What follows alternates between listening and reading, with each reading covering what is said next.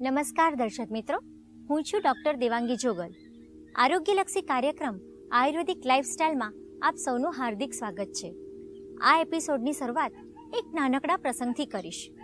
પાંચ વર્ષના પોતાના બાળકને લઈને આશાબેન વૈદ્યજી પાસે ગયા. વૈદરાજને જણાવ્યું કે, વૈદ્યજી, દર પંદર દિવસે મારું બાળક માંદું પડે છે.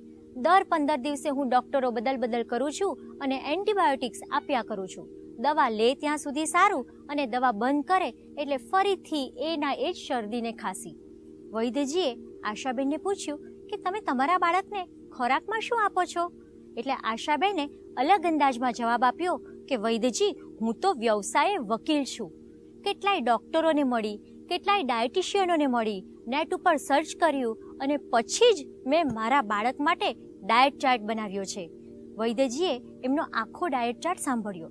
એમનો ડાયટ ચાર્ટ સાંભળ્યા બાદ વૈદ્યજીએ કહ્યું, બેન, બારે માસ બાળકને કેળું ન અપાય. તરત આશાબેને પ્રશ્ન પૂછ્યો કે, વૈદ્યજી, એવું કેમ? કેળામાં જે કેલ્શિયમ છે, એ તો બારે માસ એક સરખું જ રહેવાનું ને? એટલે વૈદ્યજીએ જણાવ્યું કે, કેળાનું કેલ્શિયમ તો બારે માસ એક સરખું જ રહેવાનું છે, પણ તમારા બાળકના આંતરડાની કેળું પચાવવાની શક્તિ બારે માસ એક સરખી હોતી નથી. એક ઋતુમાં જે કેળામાંથી તાકાત મળે છે બની શકે કે બીજી ઋતુમાં એ જ કેળું પચવામાં ભારે પડે છે અને એમાંથી શરીરમાં કફ બની જાય છે. તરત આશાબેને પ્રશ્ન પૂછ્યો, અમને કેમ ખબર પડે કે કઈ ઋતુમાં શું ખવડાવવું અને શું ન ખવડાવવું? તો મિત્રો, કઈ ઋતુમાં શું ખાવું, શું ન ખાવું અને કેવી રીતે રહેવું, એનું વિજ્ઞાન, એનું નામ જ છે ઋતુચર્યા.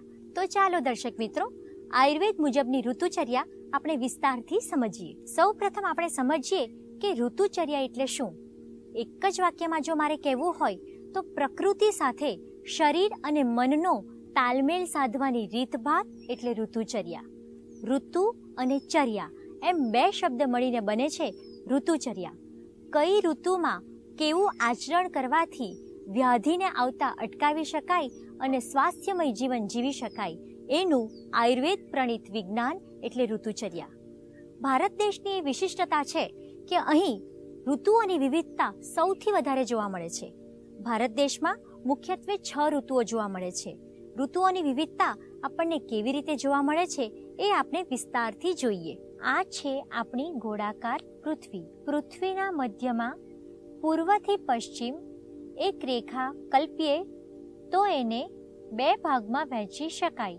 આ કલ્પિત રેખાને વિષુવવૃત્ત નામ આપવામાં આવ્યું છે. સૂર્ય છ માસ સુધી આ રેખાની ઉત્તર તરફના કટિબંધમાં ફરે છે અને છ માસ સુધી આ રેખાની દક્ષિણ તરફના કટિબંધમાં ફરે છે.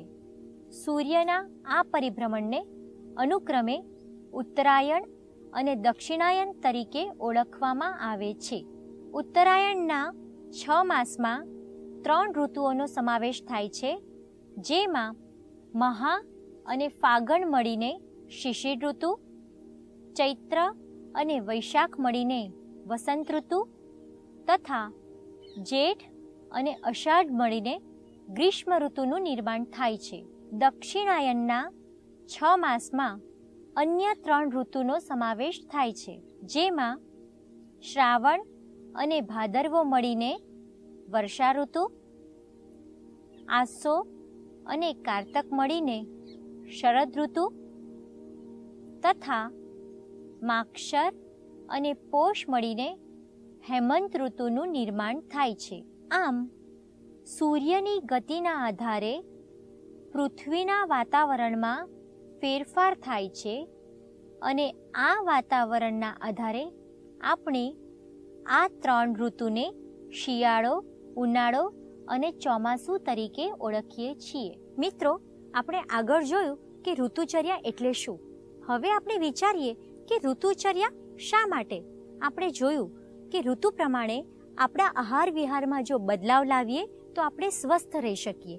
દાખલા તરીકે, શરદ ઋતુ એ પિત્ત પ્રકોપની ઋતુ છે, ત્યારે જઠરાગ્નિ સત્તેજ હોય છે. એ ઋતુમાં જો બે ચાર કેળા ખાવામાં આવે તો શરીરને તાકાત મળે છે. જ્યારે વસંત ઋતુ એ કફ પ્રકોપની ઋતુ છે. એમાં એક બે કેળા ખાવામાં આવશે તો પણ શરદી કફ થઈ જશે. વળી, ભારતીય પરંપરા જોવા જઈએ તો વિવિધ ઋતુઓમાં તહેવારોની ગોઠવણી પણ એવી સરસ કરવામાં આવી છે કે તહેવારને અનુરૂપ ખાનપાન લેવામાં આવે તો આપોઆપ આપણું સ્વાસ્થ્ય જળવાઈ રહે છે. જેમ કે શ્રાદ્ધ પક્ષમાં દૂધપાક નવરાત્રિમાં ખીર, દશેરામાં જલેબી, દિવાળીમાં મિષ્ટાન મકર સંક્રાંતિમાં ગોળ અને તલના લાડુ, ગણેશ ચોથમાં લાડવા અને હોળીમાં દાળિયા, ખજૂર અને ધાણી. આ બધું જ સ્વાસ્થ્યપ્રદ અને સકારણ ગોઠવાયેલું છે. વળી, ભોજનનો ઋતુ સાથે નિકટનો સંબંધ છે. એક સરસ મજાનું ઉદાહરણ આપો. લંડનથી આવેલા ડાયનાબેન પોતાની તકલીફ માટે વૈદ્યજી પાસે ગયા. વૈદ્યજીએ એમને જણાવ્યું કે તમારી તકલીફ મુજબ તમારે મેંદો અને આથાવાળી વસ્તુ તો નથી જ લેવાની. ડાયનાબેને તરત જ સામે જણાવ્યું કે ત્યાં તો બારે માંસ હું ખાઉં છું, તો અહીંયા શું કામ નહીં ખાવાનું?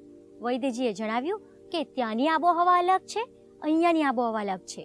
ત્યાં તમે ગમે તે વસ્તુ ગમે ત્યારે પચાવી શકશો, જ્યારે અહીંની આબોહવામાં એ જ વસ્તુ તમે નહીં પચાવી શકો. દોસ્તો, આપણે ગુજરાતીઓ પણ કેવા? જો આપણે અહીંયા રહીશું, તો ચાઇનીઝ, મેક્સિકન, ઇટાલિયન વગેરે માટે બધે જ ફાફા મારીશું. પણ જો આપણે ચીનમાં જઈશું તો? ક્યાંક કઢી ખીચડી મળી જાય તો જીવ ઠરે, એવી કલ્પના કરશું. આમ, જે પ્રદેશમાં રહેતા હોઈએ, એની આબોહવાને અનુરૂપ ખોરાક લેવો એ ખૂબ જરૂરી છે. કહેવાનું તાત્પર્ય એ છે કે ઋતુ બદલાવાની સાથે આપણા આહારમાં પણ બદલાવ આવવો જરૂરી છે. જેમ કે, શિયાળામાં ગરમ, ઉનાળામાં ઠંડો, શિયાળામાં ભારે, ઉનાળામાં હલકો. વર્ષા ઋતુમાં તૈલી અને સ્નિગ્ધ, તો વસંત ઋતુમાં સૂકો અને વૃક્ષ ખોરાક લેવો જોઈએ.